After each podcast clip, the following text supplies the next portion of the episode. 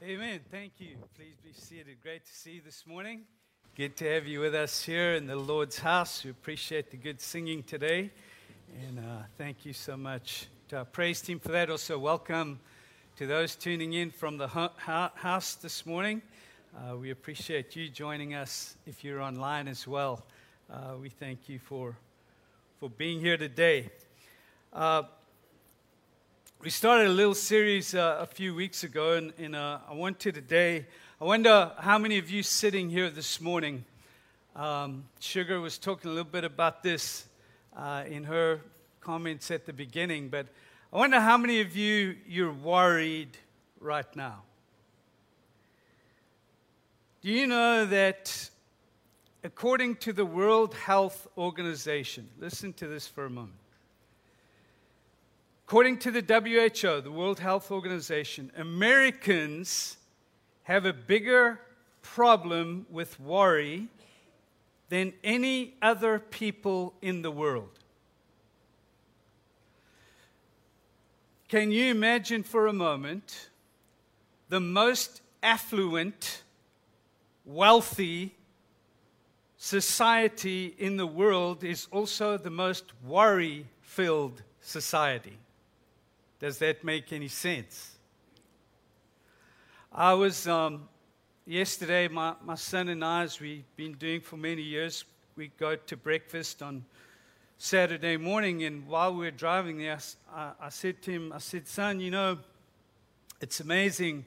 When I first came to America, you know, 28 years ago, I said, man, I had nothing. I really had nothing. And, and uh, I said, the biggest treat for me was once a week, at the end of the week, to uh, when I'd worked at the end of the week, I'd treat myself and go to Burger King and get get a Whopper combo.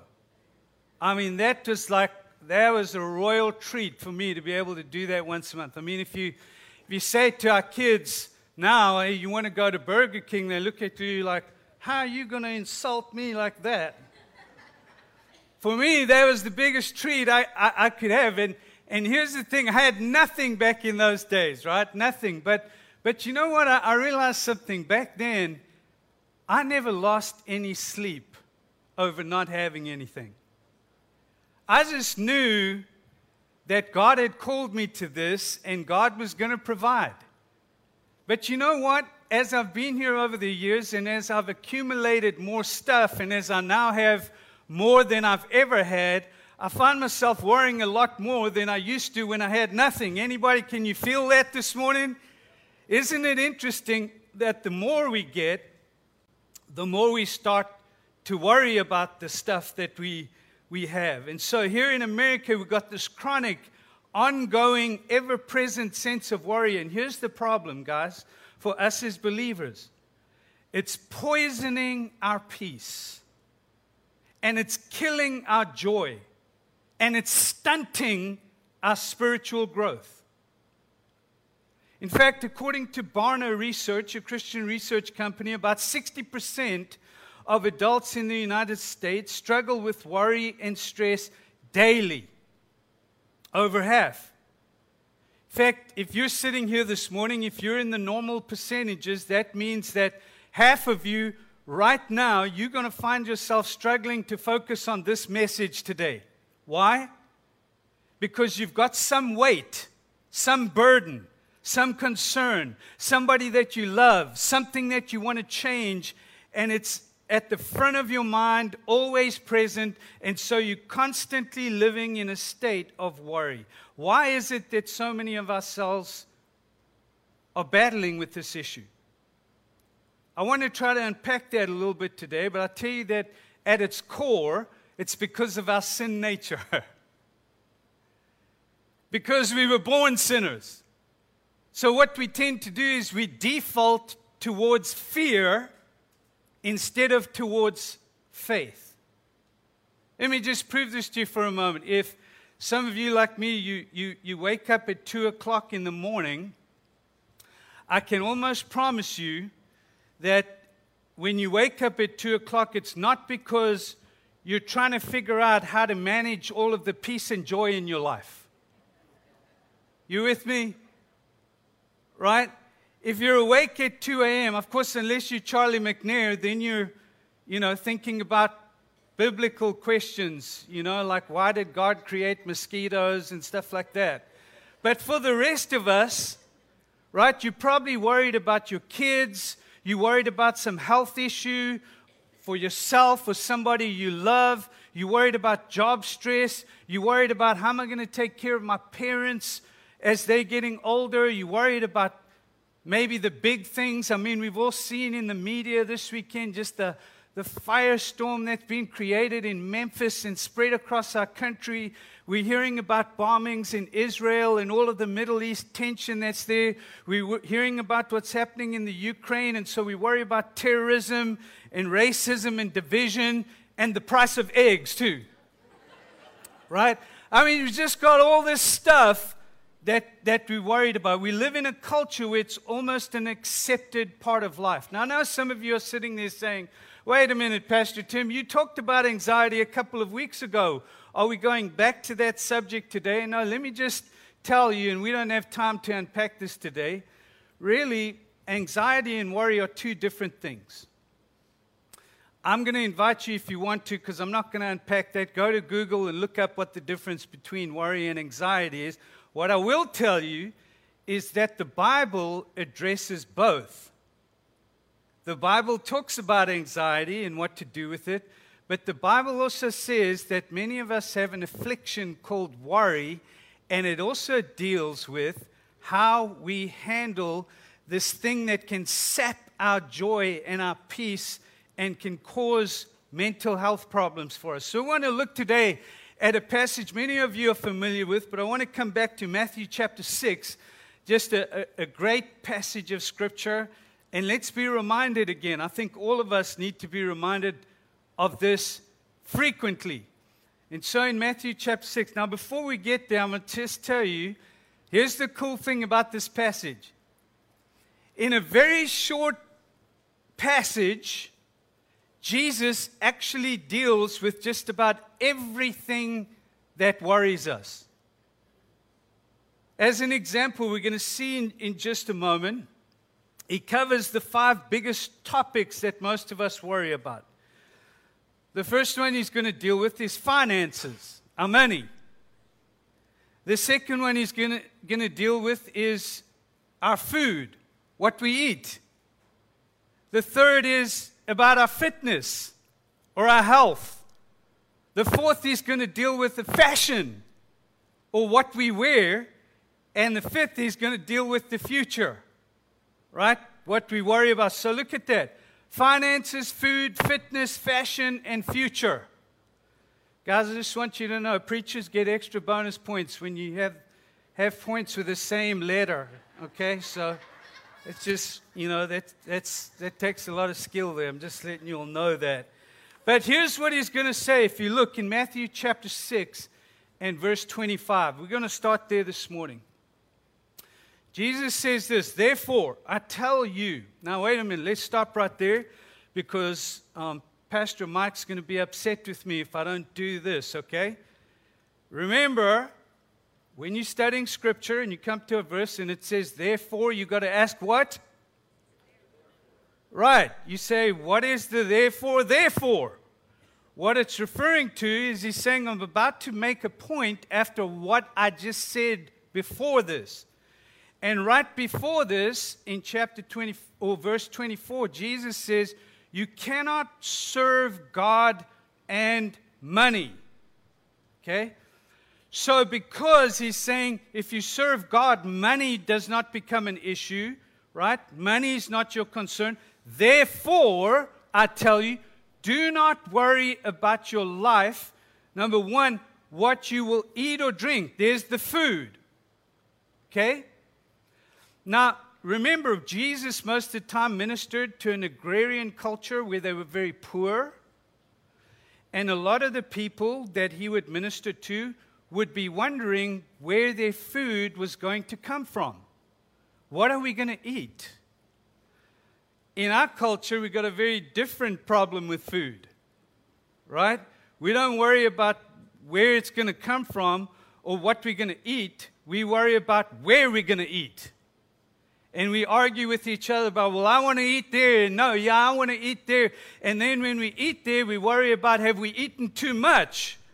Or have we eaten too much of the wrong thing, right? So we got different food problems to what they had in the first, but nevertheless, it deals with a second, he says, or worry about your body. There's your health, okay, your fitness. He's saying, we're not going to worry He's not saying don't care about your health.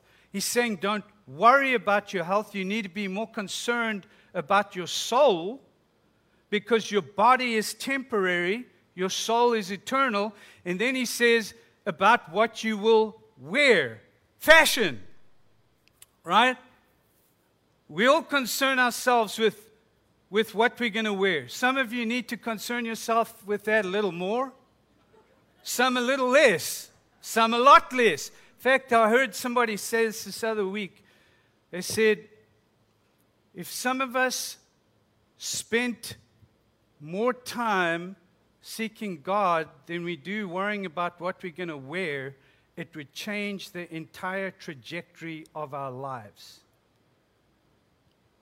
Can I say that again? The amount of time you spend worrying about fashion and what you look like if you spent that same amount of time seeking God, it would change the entire trajectory of your life. I believe that. So he deals with those things, and then he says, Look, is, is your life not more important than food and the body more important than clothes? So he deals across the board there, all five things. Right? And in verse 34, he then also deals with the future. Look at this for a moment. If you'll jump to verse 34 for us. Therefore, do not worry about tomorrow, for tomorrow will worry about itself. Don't freak out, he's saying, about things you can't control. Obsess about the future. Where are you going to go to school? Are you going to get the perfect job? Who you're going to be with. Don't worry if a loved one's going to get sick or just obsess about the fact that your hair might be getting thin. Jesus says, Don't worry. And what I love about Jesus is he doesn't just tell us what to do, but he gets very practical and then he shows us how not to worry. Look at what he says to do. Go back for me, Kelly, if you would, to verse 26. He's saying, Here's how I'm going to tell you how not to do it. Verse 26, he comes to this. He's saying, Look, okay? He's going to make the argument here. He's saying, Look at the birds of the air.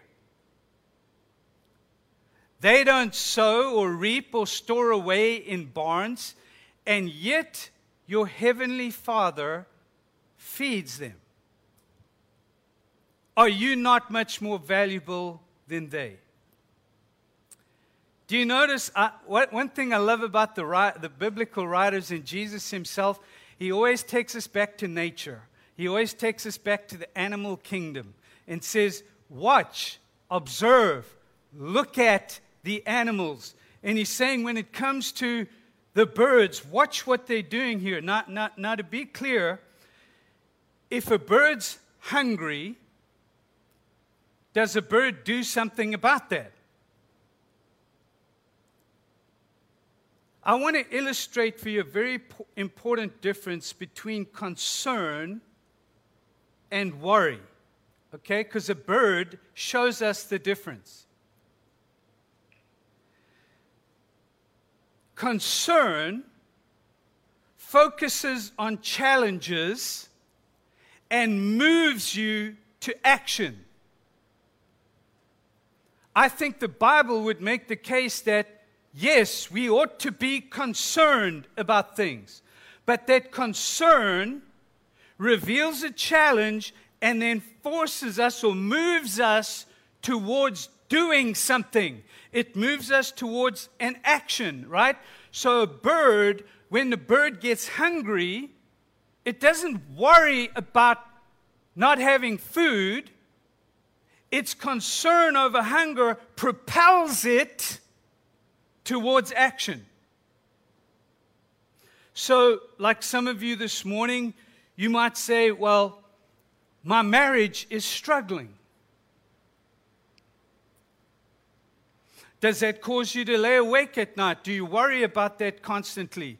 Well, well, you ought to be concerned if your marriage is struggling, but your concern is going to drive you towards action. So you say, My marriage is struggling, therefore I need to get counseling. Maybe I need to get into a life group where uh, we can talk about our relationships. Maybe I need to start a date night with my spouse so we can work on and talk through and communicate these things, right? It's concern, yeah, it moves you towards action.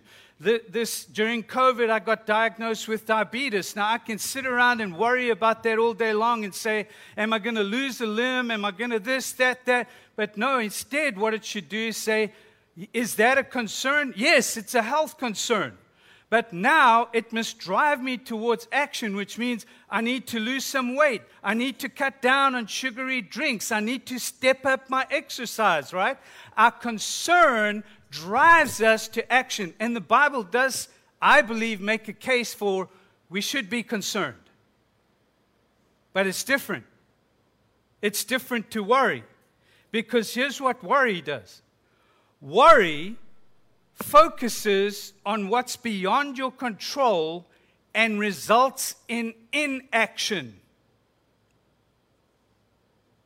Okay? Worry focuses on what's beyond your control and it leads to inaction. So it's stewing without doing. That's not original with me, by the way. I think Mike told me that. So that's why, if you look in the very next verse, here's what Jesus says about that. Look in verse 27. He says, So who of you by worrying can add a single hour to his life? He's asking them this question You worry, but has anything ever gotten better because of your worry? Has anything ever changed just because you sat there and worried about it. Jesus is saying, don't do it. It's not helpful. It doesn't change anything. When you worry, nothing gets better, but your mental health gets worse. So he's saying, Go back for me, Kelly, to the last word. Birds, they don't worry. But they don't sit around doing nothing either. They don't wait for God to drop food in their laps, probably because they don't have laps. That's another question for Charlie to think about at 2 o'clock in the morning. But if a bird's hungry, what does he do? He gets up, he flies around until he sees the worm, he goes down, and he gets the worm. He eats it, and when he's full, he goes back or she goes back to the nest that they have made. And what do they do when they get to the nest? They go to sleep. Guys, a very valuable lesson you can teach your children is take them out outside in the middle of the night and ask them, How many birds can you hear chirping? None. Why? Because they're sleeping. right?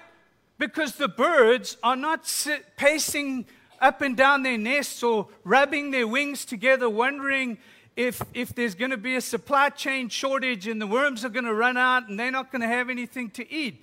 The, the birds aren't doing that. They, they wake up, they get their food, they go back, and they go to sleep and they rest peacefully. You know why? Because I believe God created all animals innately to know their Creator and by nature, they know their Creator is loving and will provide for them. Animals know that by nature. So they don't stress, they don't worry, they're not panicking about what's going to happen tomorrow. Have you ever seen a bird building a barn worrying about what's going to happen in the next week? They have no stress over that. So essentially, I believe what Jesus is saying in this verse if if God loves a bird enough to feed it and provide for it, why are you worried when He loves you so much more?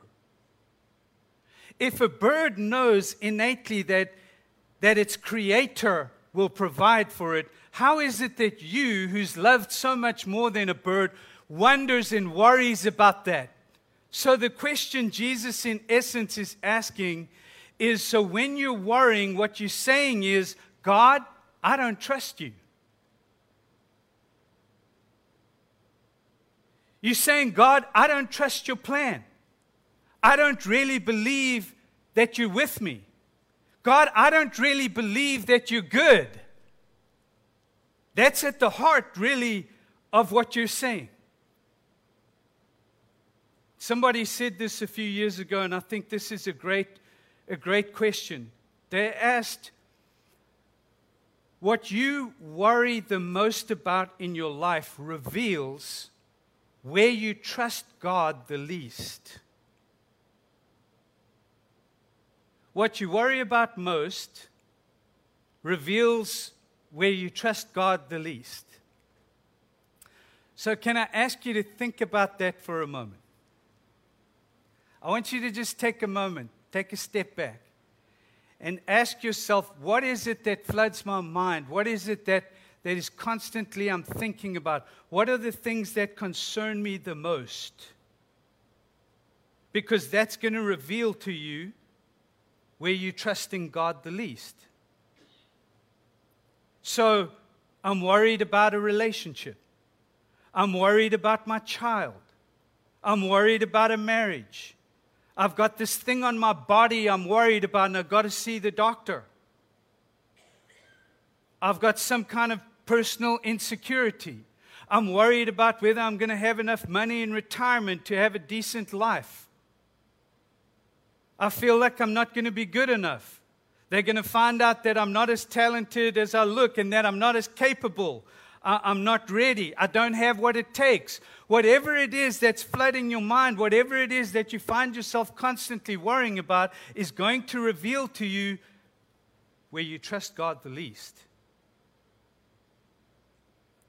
So you say, Well, Pastor, yeah, I, I can identify some of those things. But I get the thing about the birds, but what am I supposed to do with it? Well, Jesus doesn't leave us hanging, does he? He shows us what to do whenever we're worried, freaked out, whenever we're panicked, whenever we don't know what to do, whenever there's too much to bear. What do you do? I want you to see this beautiful verse, Matthew 6:33. Here Jesus gives us the answer. Seek first his kingdom and his righteousness, and all of these things will be given to you as well. Simple. What do we do?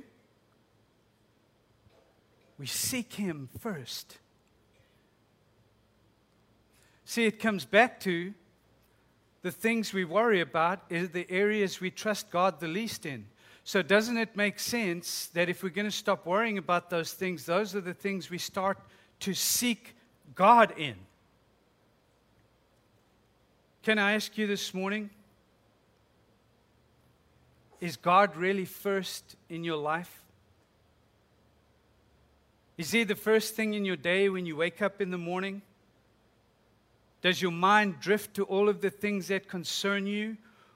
Or do you start to think about God and His love and grace in your life?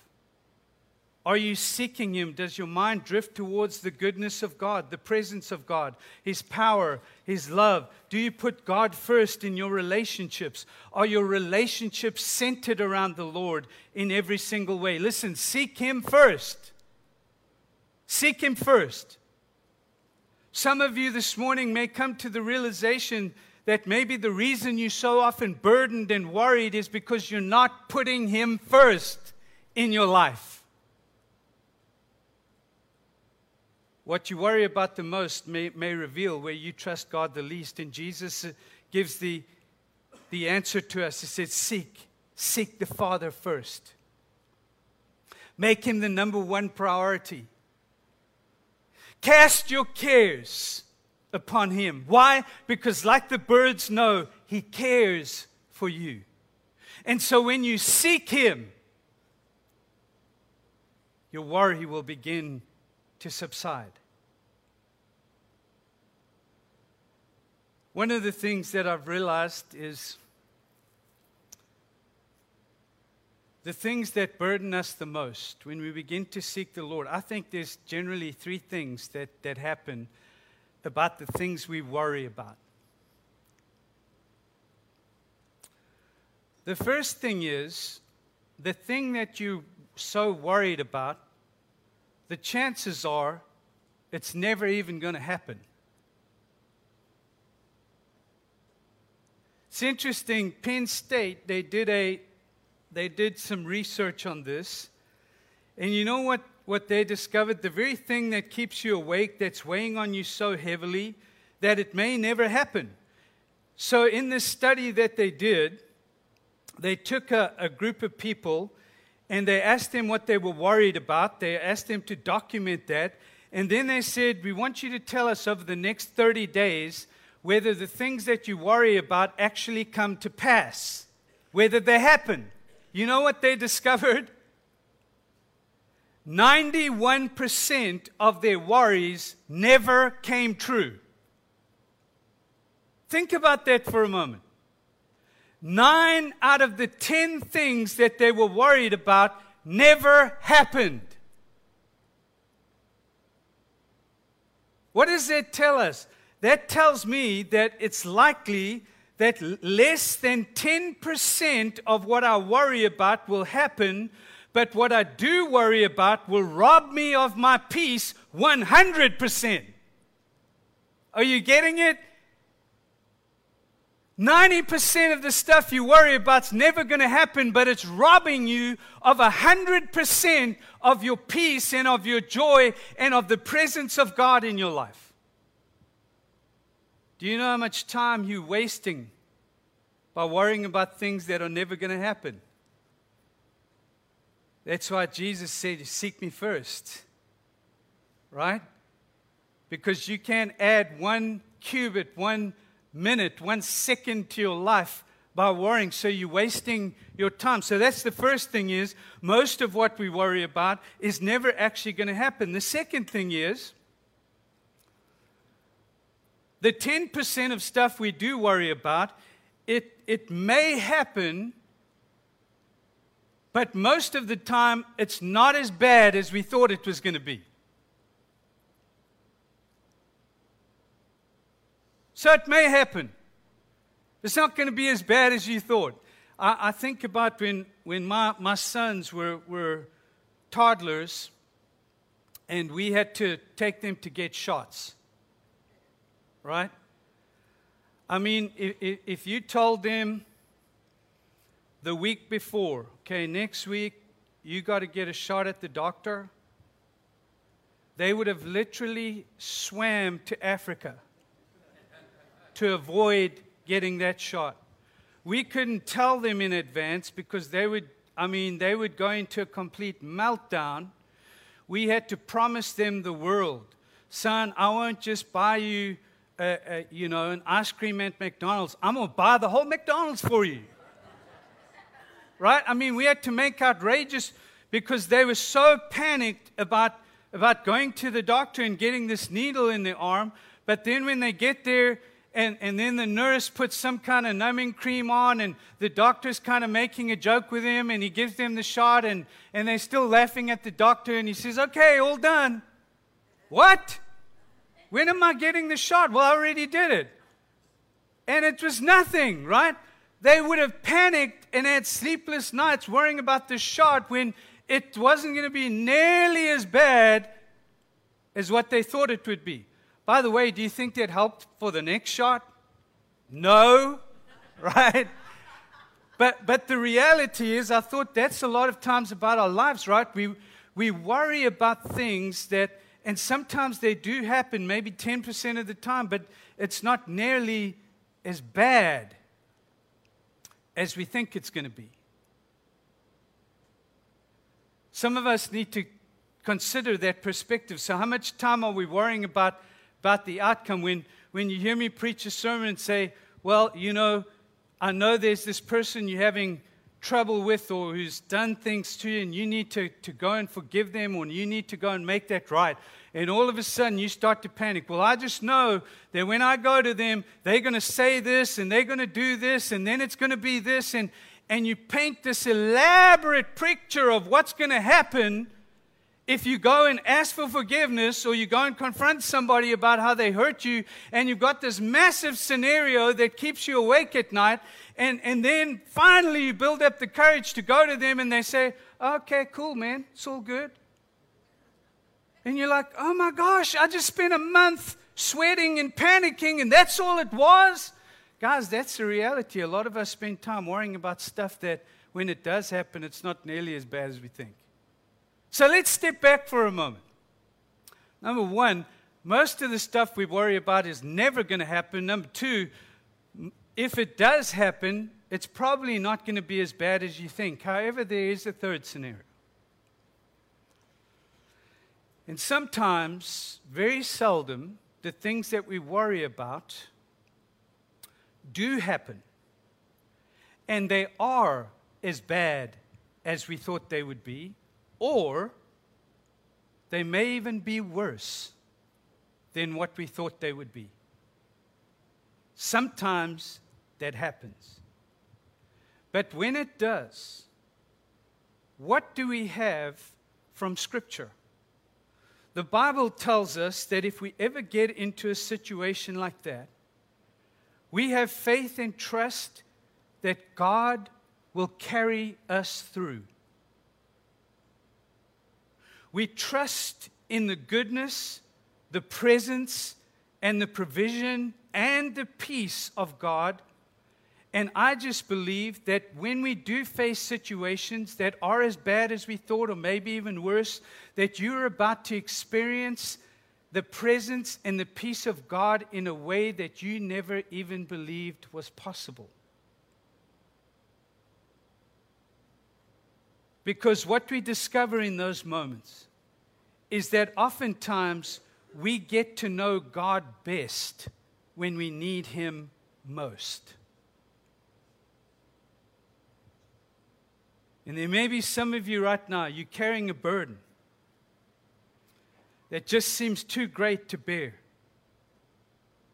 This may be an opportunity for you to take that relationship, to take that care, to take that situation, take that fear, take everything you dread about it, and take it to God. And know that He cares for you, He cares about you, He's with you.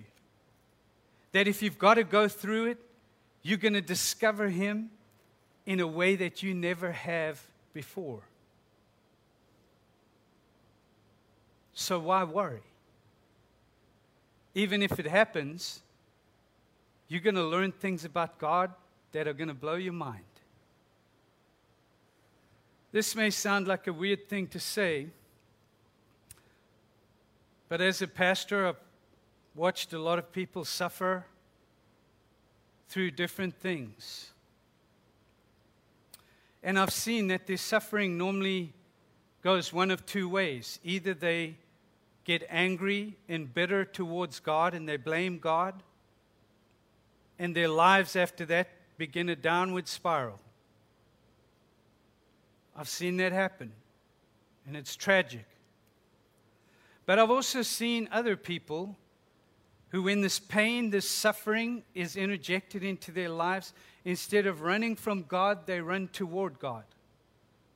And they begin to seek Him in a way that they never have before And as a result, God shows up in a way that they've never seen before.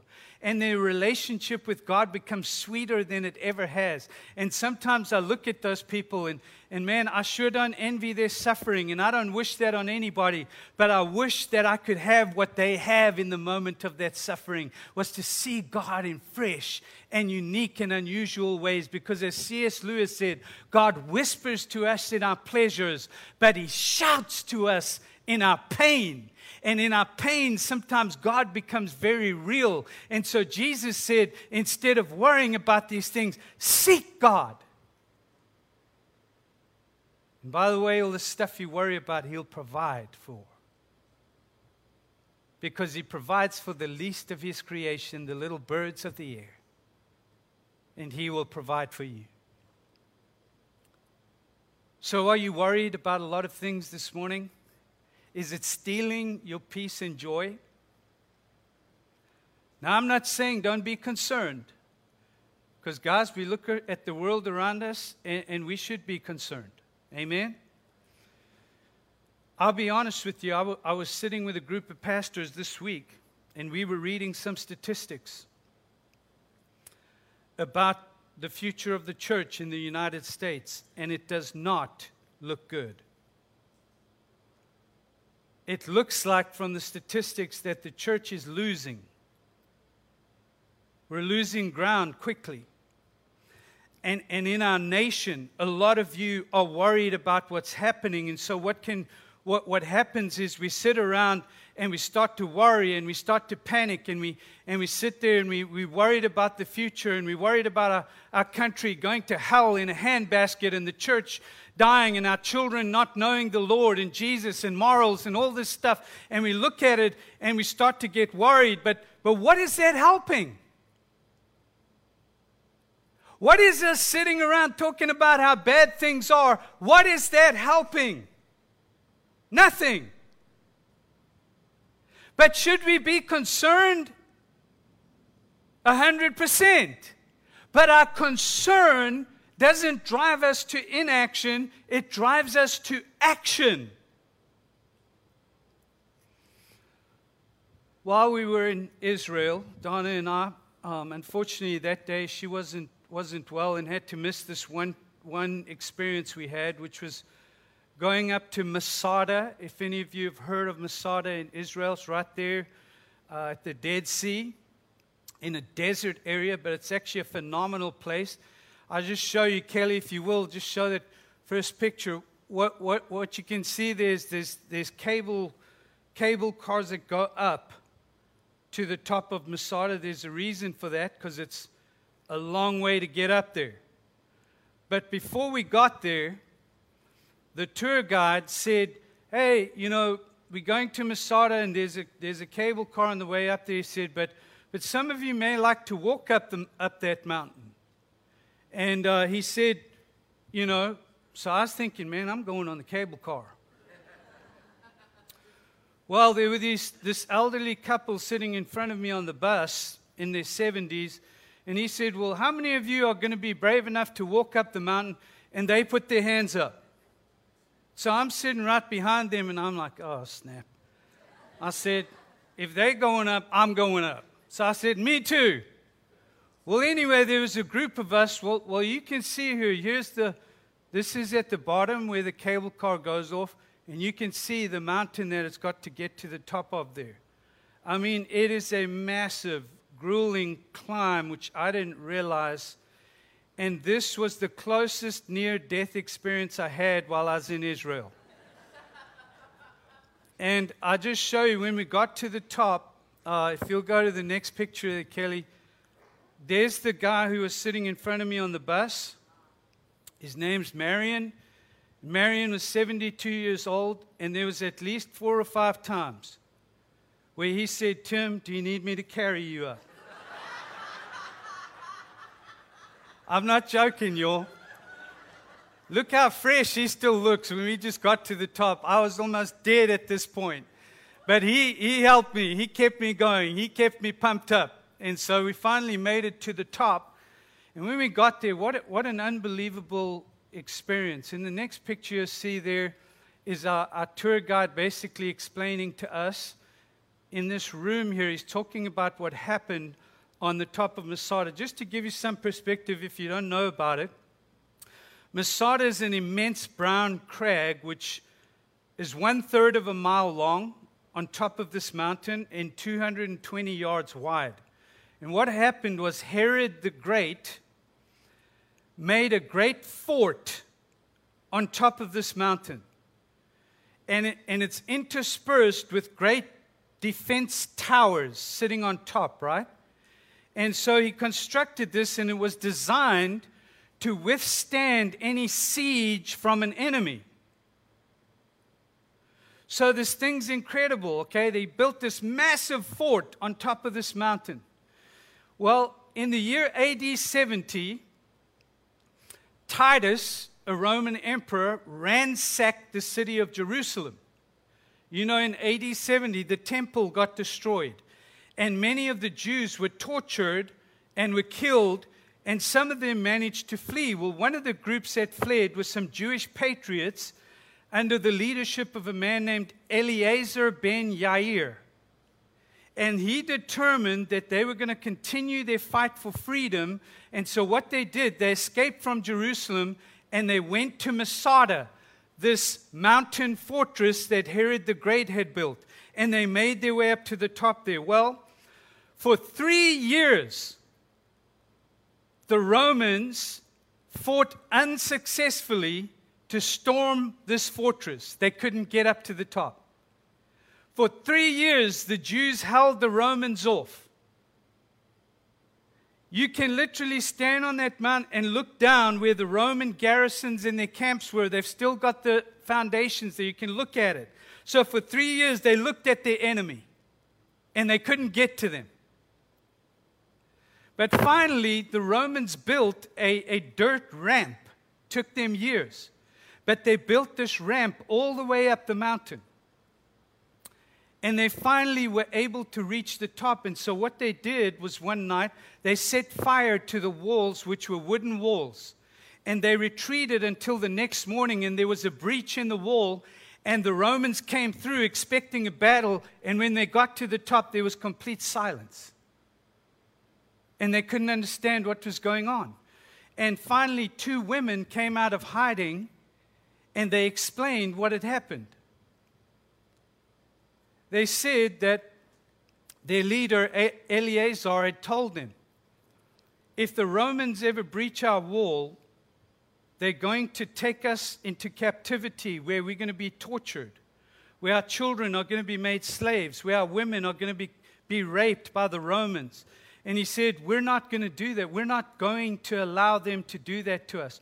So they took a pact on top of that mountain that instead of letting the Romans kill them, every father of every household would have the responsibility of killing his own family. And that's what they did. The fathers killed their wives and their children honorably so that the Romans couldn't torture them. So when the Romans got to the top, what they discovered 960 dead bodies men, women, and children. The interesting thing is, there were 10 men left at the end because Hebrew law said you cannot commit suicide.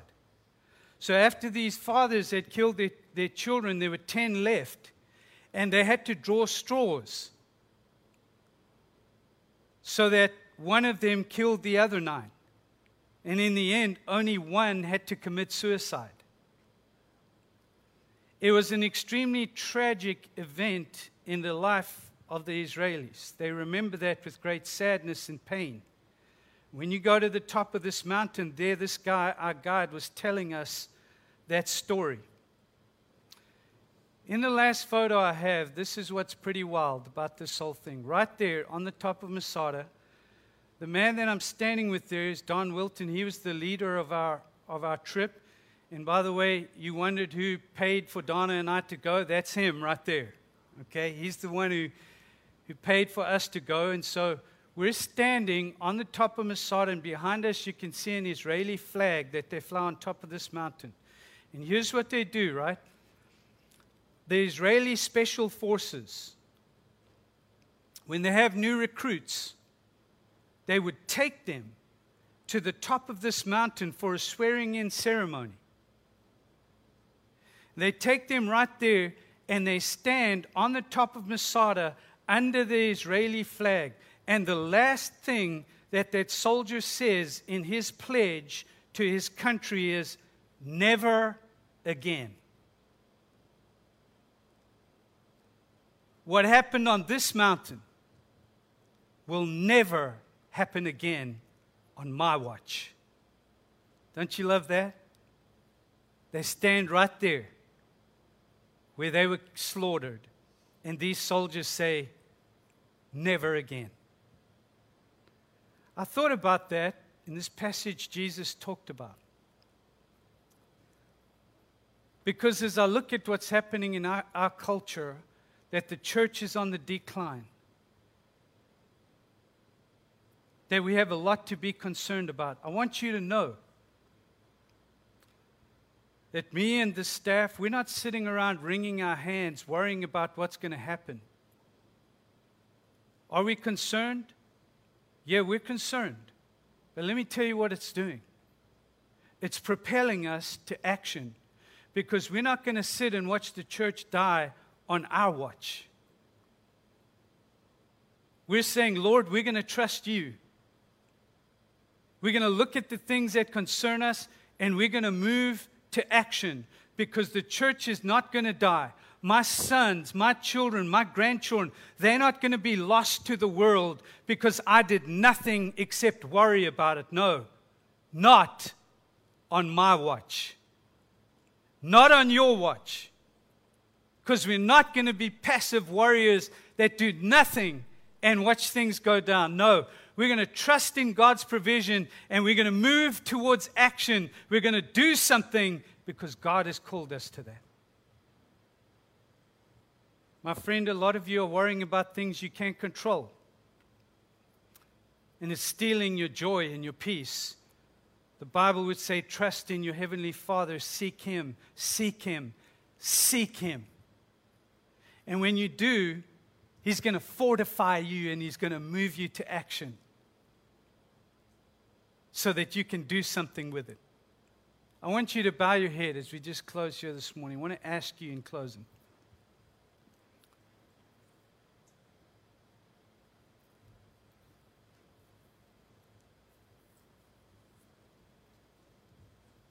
What are you worried about today? That should be showing you where you trust God the least.